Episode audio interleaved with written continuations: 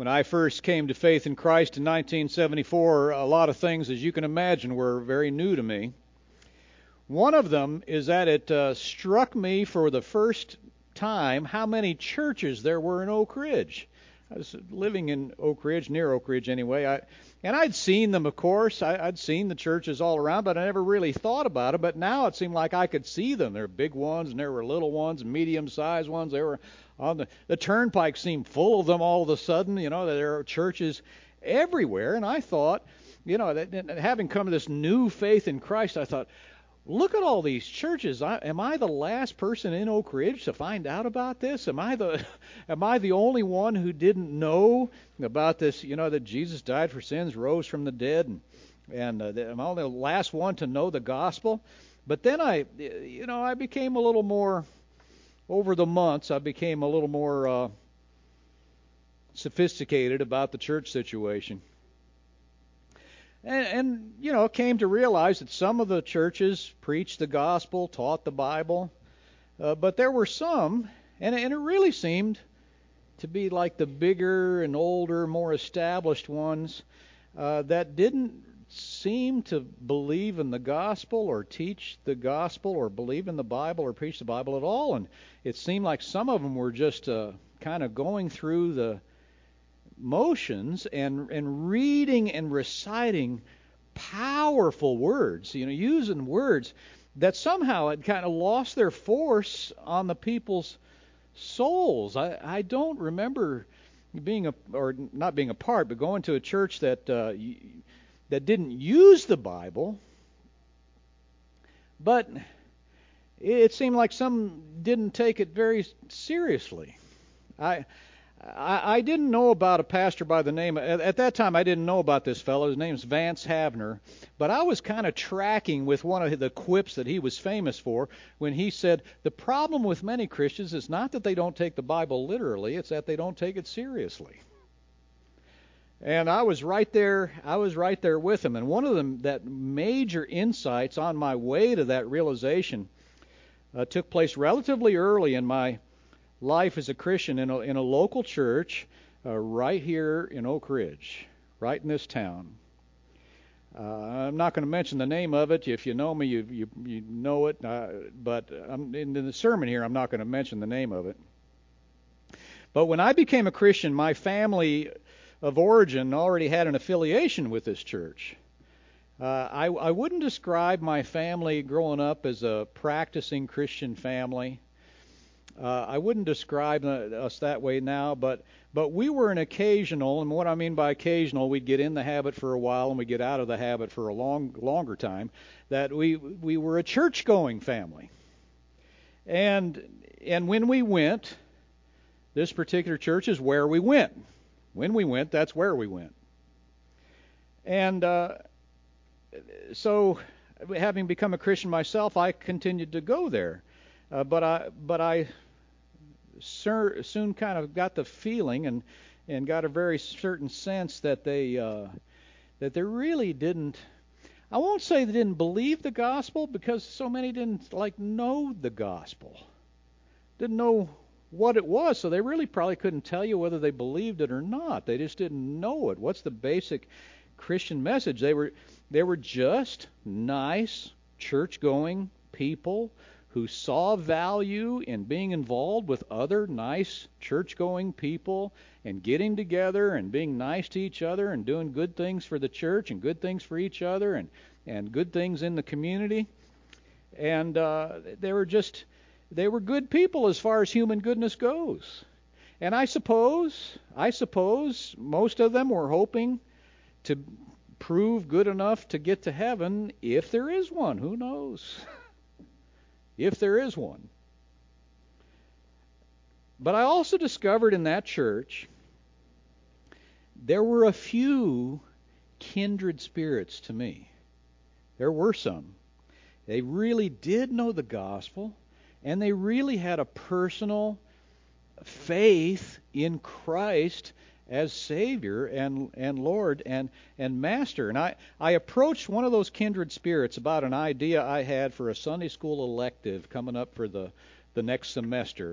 In this church, they kind of divided up into semesters, and all and they had electives like a college sort of a arrangement, and they'd have some things they did all the time, some classes that met all the time, but they also had electives, that. And I had an idea for an elective, and I talked to one of these kindred spirits and about it, and I talked to him because he was older than me. He was, as I recall, 30-something, maybe 40-something, and he had a solid history in the church, much more solid than mine, off again, on again, off again, and he was in there. He was like a pillar in the church. I was a 22-year-old, kind of hair-on-fire Christian of recent vintage, long on the zeal, short on the tact, short on the wisdom, short on gentleness. And I sense that that's kind of the feeling, the perception of me in the church, and that's why I thought he said, I'm not going to get anywhere saying I would want to lead or teach or facilitate or something. I wasn't in that kind of position, but this guy was. He could pull something like this off. And so I talked to him about it. The Sunday school class that I had been a part of at the time was an attempt, and this is not my idea, but this is the one I was involved in at the time. It was an attempt at kind of cross-generational understanding, discussion, communication between the generations, Get the young people and the older people, get them together, and discuss these generational differences. And the way we were going to do that was through listening to each other's music. We're going to listen to in the Sunday school class. We're going to listen to each other's music, and then you got the old geezers and the young punks. They get together in the classroom and they listen to each other's music, and then open up the floor for observations and questions and discussions. And we're going to come to a common understanding this way. What could go wrong, right? This is, as I've thought about, this is even a worse idea than my idea for a New Year's resolution exchange. So I remember one of the young people's offerings was the Beatles, While My Guitar Gently Weeps. While My Guitar Gently Weeps, who knows the song? That's a great song. It's a great song. It's a great song, and really the best thing apart, it's got this great, long, extended guitar solo that it wraps up with. Oh, it's awesome. It's air guitar worthy, It's what's that game? Rock Hero? Guitar Hero. It's Guitar Hero worthy. It's a great guitar solo at the end. But the song itself, were it a psalm, it would be a lament psalm. So, picture this. We're all there in the, there's the older people. This is 1970, so it'd be the older people to be like the World War II generation. They were young like we were. They were in their 20s in the World War II time, and we were. I was 22 at the time myself, and these lyrics of this, While My Guitar Gently Weeps, they seem to us as like the epitome of art and the apex of profundity, it was profound. It was great. I look at you all. Can you hear it? Some of you can hear these words, hear him being sung. I look at you all and see the love there that's sleeping, while my guitar gently weeps.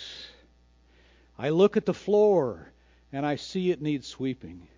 Still my guitar gently weeps. The next verse, I look at the world and I notice it's turning, while my guitar gently weeps. With every mistake we must surely be learning. Still, my guitar gently weeps. And then there are the lyrics. We listen to the whole thing. It's like a longer song. It's like 4 minutes or 4.5 minutes, something. And there are those lyrics that accompany, that are kind of behind this tremendous guitar solo at the end, that went like this. Oh, oh, oh, oh, oh, oh, oh, oh. Oh, oh. Wait a minute. Oh. And right after that, there's yeah, yeah, yeah, yeah, yeah, yeah. Yeah, Yeah. Oh. Ooh. Then come the adults with their questions and their comments. Now comes the understanding part, you know, the discussion part, the communication. Why doesn't he stop playing his guitar and do something? He sees the floor needs sweeping. Pick up a broom. If the world's so fouled up, what are the lessons we should be learning? And with every mistake, we must surely be learning. Okay, open for suggestions. You hippies, you know, you want to put the guns in the, or you want to put the daisies in the barrels of the guns at Kent State, you know, in the National Guard. You know what? That wouldn't have worked against the Nazis, let me tell you. What wisdom do we have to learn from you?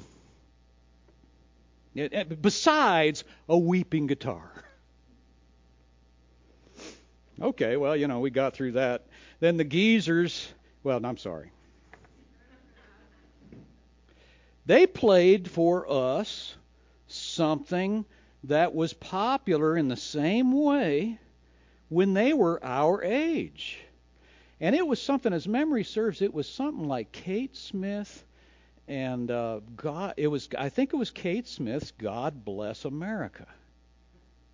You know, large woman, big voice, belting out, big band kind of sound.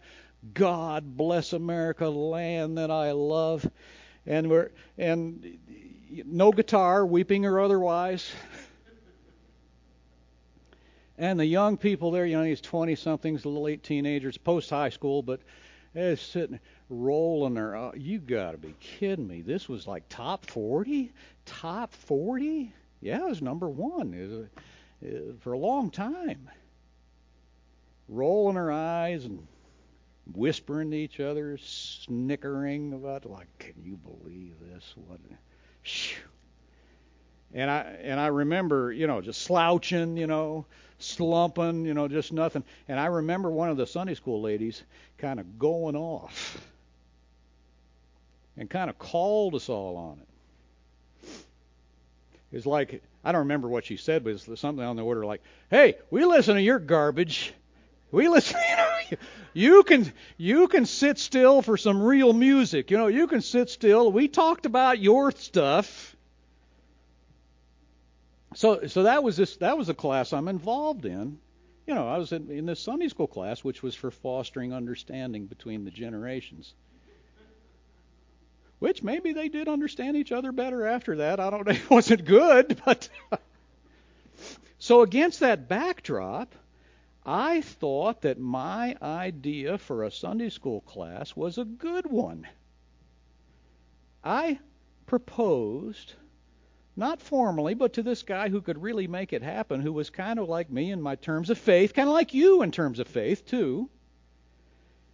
I proposed a new adult elective on the Apostles' Creed, the call to worship. And this is why I reminded myself, you know, so let's start with what, you know, with this call to worship that we have in the front of the hymnal, which is largely based on, it's not the Apostles' Creed exactly, but it's largely based on the Apostles' Creed, this ancient statement of faith. And we could break, I don't remember how many weeks were in an elective, you know, 9 weeks, 10 weeks, 12 weeks, whatever it was. We could break up the Apostles' Creed into phrases and each one would be a lesson. Each one would be a class topic. We believe in God the Father Almighty, mighty, maker of heaven and earth. There's a week. There's a class. We believe in Jesus Christ, his only begotten Son, our Lord. There's another class. And we could just go through it. And, the creed, it takes you through the virgin birth of Christ, his suffering, his death, his resurrection, his bodily ascension into heaven, his present priestly ministry at the right hand of God, his return to earth someday. Tremendous, wonderful, powerful truths that have tremendous implications for every person and every day. And the answer, I float this proposal, and the answer just shocked me. It was really part of my learning the lay of the land. That'd be controversial. That's caused trouble, upset. It'd make waves. And I remember saying, too controversial?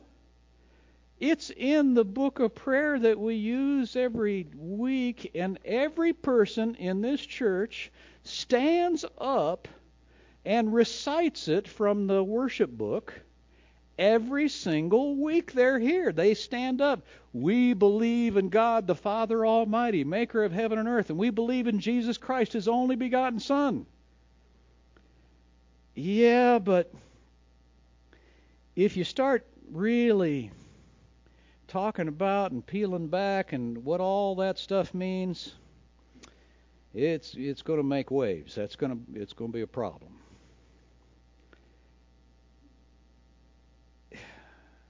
It's easier than people realize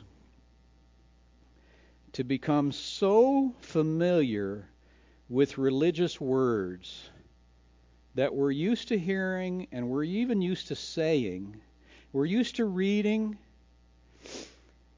and kind of ritual pronouncements, it's almost, I wonder if it's a function of familiarity, where we become so familiar with them that they lose their connection to our real beliefs, what we really think is true, and our real behaviors. And some other church across town is not the only one susceptible to that. Across the ages, people have always been susceptible to losing the connection, the real-life connection between what they believe and how they behave, and the things that they say in a religious context as the things that they believe the most deeply and the most. God spoke to Isaiah 7 centuries before Christ is born. Man, you know this. He says, as the Jewish nation, this people draws near. This is God speaking. This people draws near me with their words and honors me with their lip service, but they remove their hearts far from me, and their reverence for me consists of tradition learned by rote. So if it can happen to God's chosen people... that he gave the, when he gave the Ten Commandments, it was like from the hand of God to them, and they had the prophets. If it can happen to them, God's special covenant people, it can happen to anybody.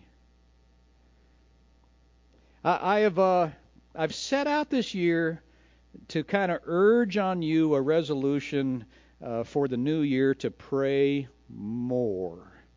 To pray more consistently in formal, habitual settings like your prayer time, if you have one, like the time of day when you're going to, almost everybody can say, I could be more consistent than that.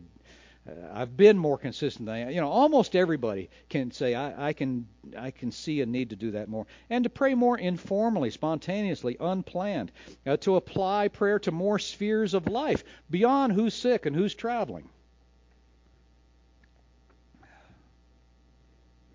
To get beyond God's to-do list, and like this prayer. Okay, here are the things we want you to do. We'd like you to do. And I realize that coming out like this in favor of prayer and more prayer in a context like this one is the most uncontroversial thing I could ever do. This is surely preaching to the choir, right? Surely everybody is in favor of prayer and more prayer.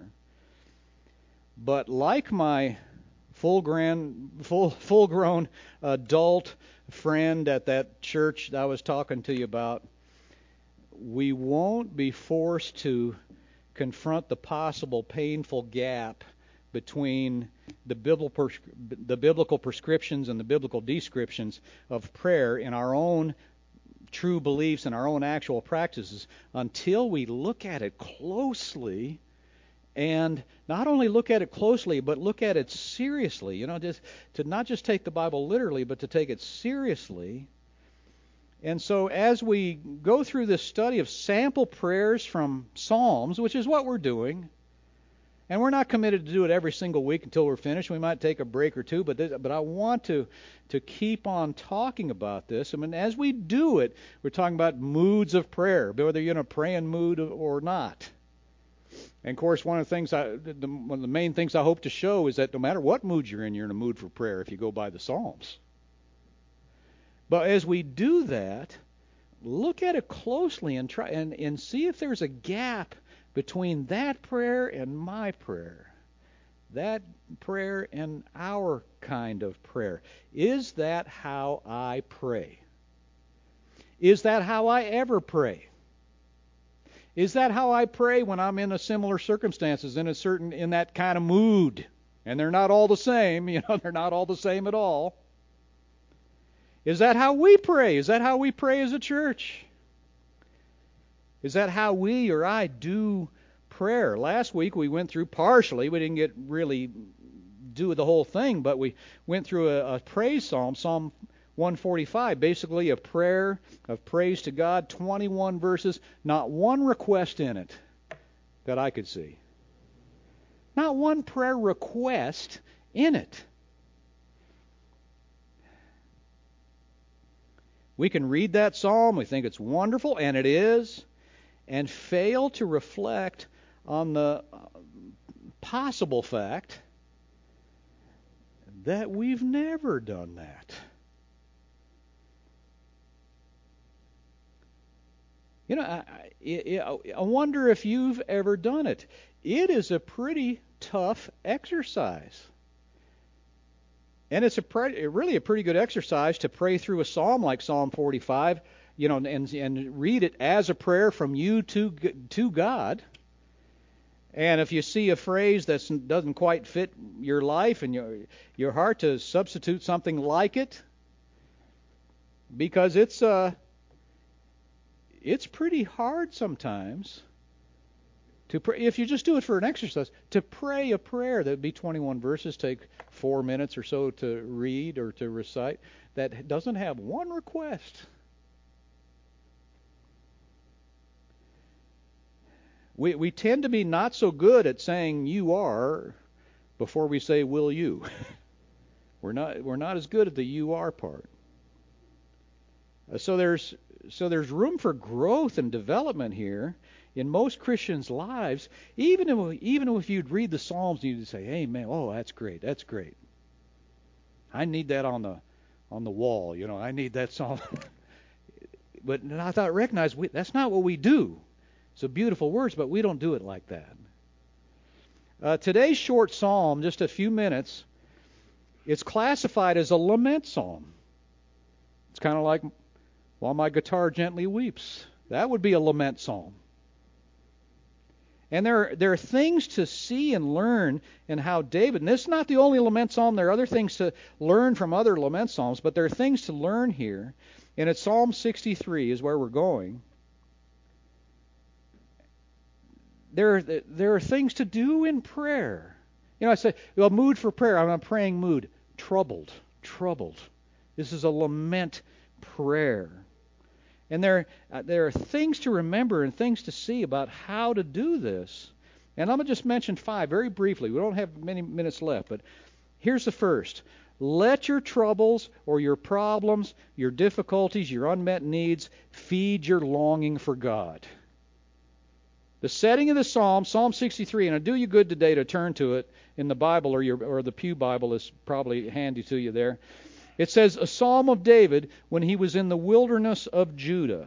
Well, that probably describes, it most probably describes King David's, when King David's son Absalom had rebelled and David was running for his life from his own son. So if that was it, it's obviously a time of physical danger for David. It's also a time of heartache. His own son had rebelled against him to that point where he sought his life. It was also a time when it surely could have seen that David's past failures as a father, as a leader, that it was coming home to roost, right?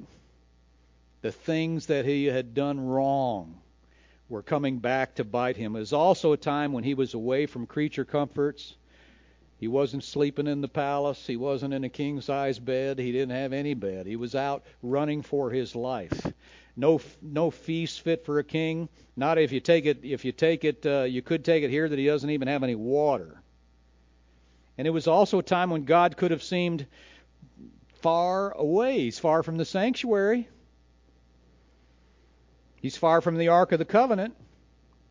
And it strikes me that King David could have done what a lot of people do. He could have let his problems, a lot of people do this, let their problems drive them away from God.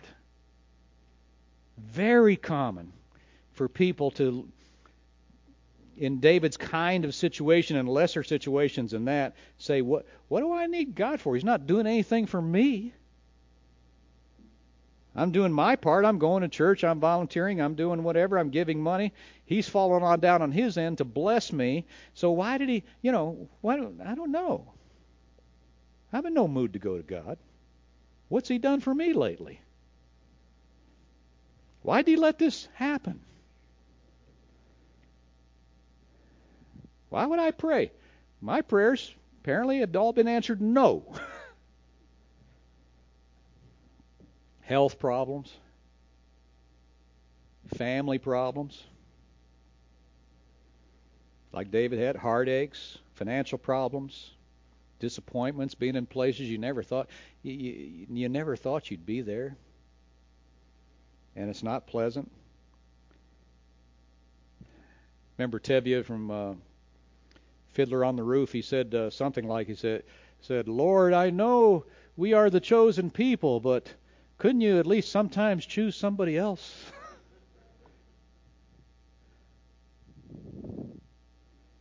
And it says something that when David was thirsty, he's troubled, heartbroken, he recognized that his deepest need is for God himself. Here's the first verse. "O God, you are my God. Earnestly I seek you. My soul thirsts for you. My flesh faints for you in a dry and weary land where there is no water." I've noticed here that David's need, he sees his need is for God himself, not so much what God will do for him, but for God himself. His nearness, his presence. But that's first. Let your problems drive you to God, not away from him, to him. I know you have problems. I know you have disappointments. You have heartaches. You have needs. Man was born for trouble. As sparks fly upward. Some of you guys, I know what the real thing is in your life, the hardships and everything. Some I don't, but I know you've got them. Let them drive it to God. Let it drive it to you, to God, not away from him. Here's second. When you're troubled, remember before the Lord your best spiritual experiences. Look at the next verse. "So I have looked upon you. I have looked upon you in the sanctuary." He's not in the sanctuary now. He can't go close to sanctuaries. He'd be killed. "I have looked upon you in the sanctuary, beholding your power and glory." I don't know anyone, and you probably don't know anyone, whose spiritual experience is entirely even. Like it's the same way all the time. There are times when God feels near. There are times when the fellowship seems sweet, and when our worship time just kind of carries us out of this place or wherever we might be to. It's like we're in the Holy of Holies. It lifts us up. There are times when we read the Scripture and it just, wow, it was particularly rich in the way it ministers to us at the time. You think sometimes, wow, isn't God good? He leads me to this passage. This passage, boy, it's what I needed. And can you have spiritual experiences like that and then enter a time of spiritual dryness when God seems and feels far away? Is that possible? Yes. It's not only possible, it's the way it is. I know of a Christian teacher. He's with the Lord now. But many of you would be familiar with the name. Successful, insightful, motivational, funny. And I heard this man confess one time that some of his most effective times of ministry, spiritual high points, were often followed by a tremendous depression.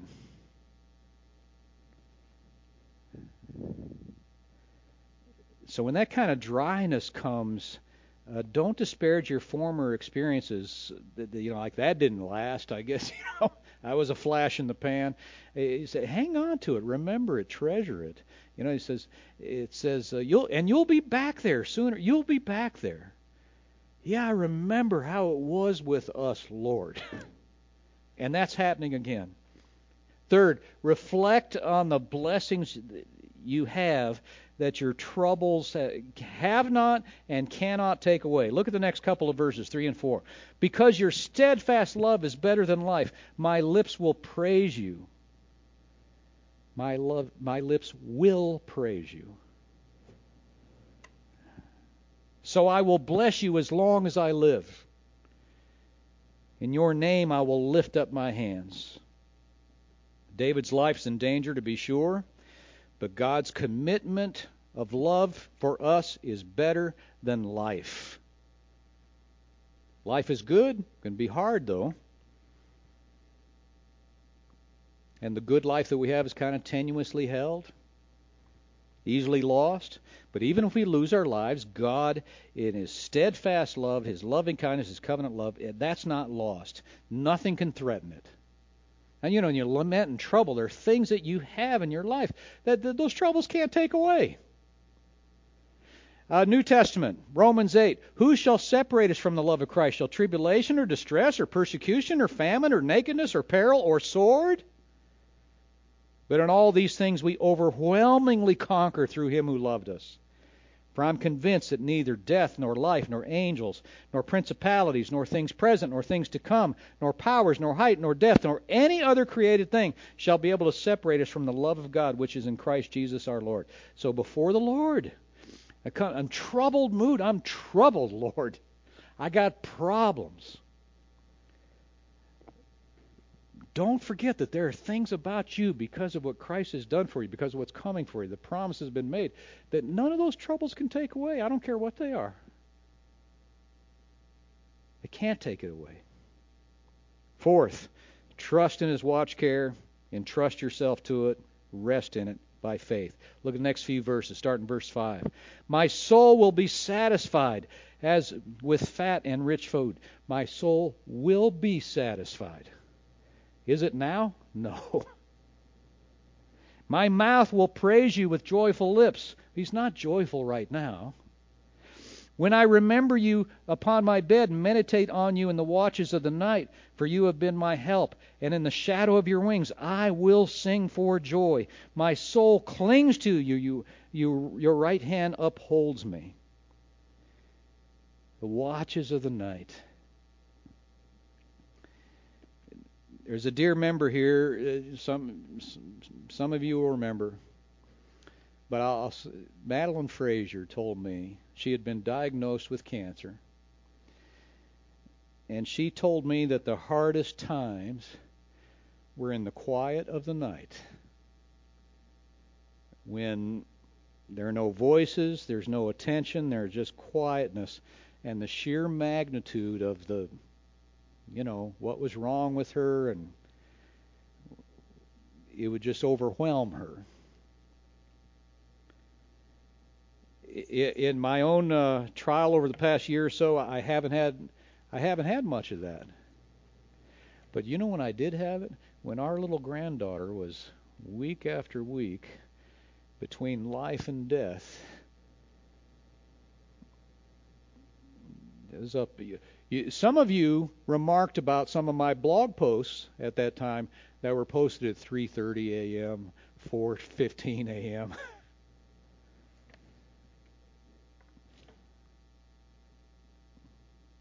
Remember the spiritual high points.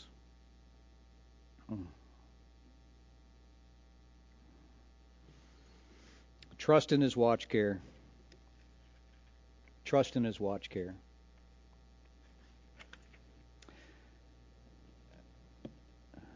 This is what David does in his dark night of his own soul. My soul will be satisfied. My mouth will praise you. Though I die out here, it won't be the end of me. You know, when in the shadow of thy wings I will sing for joy. My soul clings to you. You know, there's coming, when you're troubled like that, you know, you go to the Lord in prayer.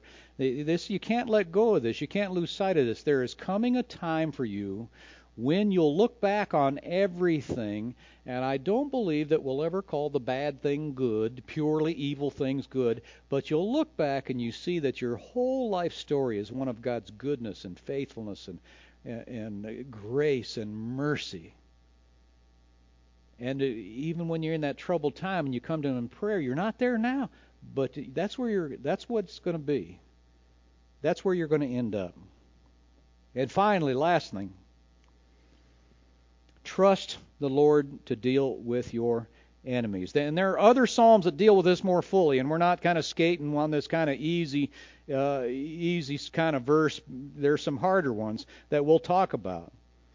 But look at that, how this ends. Those who seek to destroy my life shall go down into the depths of the earth. They shall be given over to the power of the sword. They shall be a portion for jackals. But the king shall rejoice in God. All who swear by him shall exult, for the mouths of liars will be stopped. I want you to notice, we'll deal with this kind of thing more fully, but notice that this is not a vow of vengeance. I will kill them who seek my life. You know, I will slay them. I'll get even. It's not that. It's just a statement of fact based on God's faithfulness to him. Remember how David was careful not to lift his hand against Saul? God will take care. God will take care of this. Leave room for the vengeance of God. And David knows that God is faithful and just, and he's content to rest in that and to entrust his enemies to, you know, leave them to the Lord. New Testament, never take your own vengeance, beloved, but leave room for the wrath of God, for it is written, vengeance is mine, I'll repay, says the Lord. So put God in charge of settling your accounts. There's a tremendous freedom in that, you know, letting God take care of settling your accounts as he will. Turn your enemies over to God to deal with. Just trust him to be just. All right, so here it is. In your... You're not like Psalm 145 happy. You're Psalm 63 troubled. You're in a mess. Here's what to do. Let that drive you to God. Not like it happens with so many. Drive him away. I ain't praying to God now. He's not done any favors for me lately. He's let all this stuff happen. Let it drive you to God. Remember those spiritual high points that you've had in the past, and know you are getting back there. That's where you're going to be again. Account the blessings you already have, and you know you have blessings that the present troubles, even if the worst thing happens, won't take away. Can't take away. Entrust yourself to God's watch care, knowing that your life story has its own details, but it is a story of God's goodness and grace, mercy, kindness, faithfulness, love. And leave your enemies for God to deal with. That's a lot more than a weeping guitar, isn't it? That's a lament too. But it's a lot more than, oh. Lord, teach us to pray. We know how, but teach us to pray like a psalmist. Teach us to pray like our Savior and Lord. Teach us to pray like Christians who take the Bible seriously and not merely literally. And increase our faith for doing just that. And Lord, we pray for any whose troubles have driven them away from you. Bring them back. We confess that our troubles have sometimes done the same to us. Thank you for bringing us back. And help us to remember the mountaintops when we're down in the valley. Help us to entrust ourselves, as well as those who mean us ill, to you, faithful and just in all you do. We pray in the name of Jesus. Amen.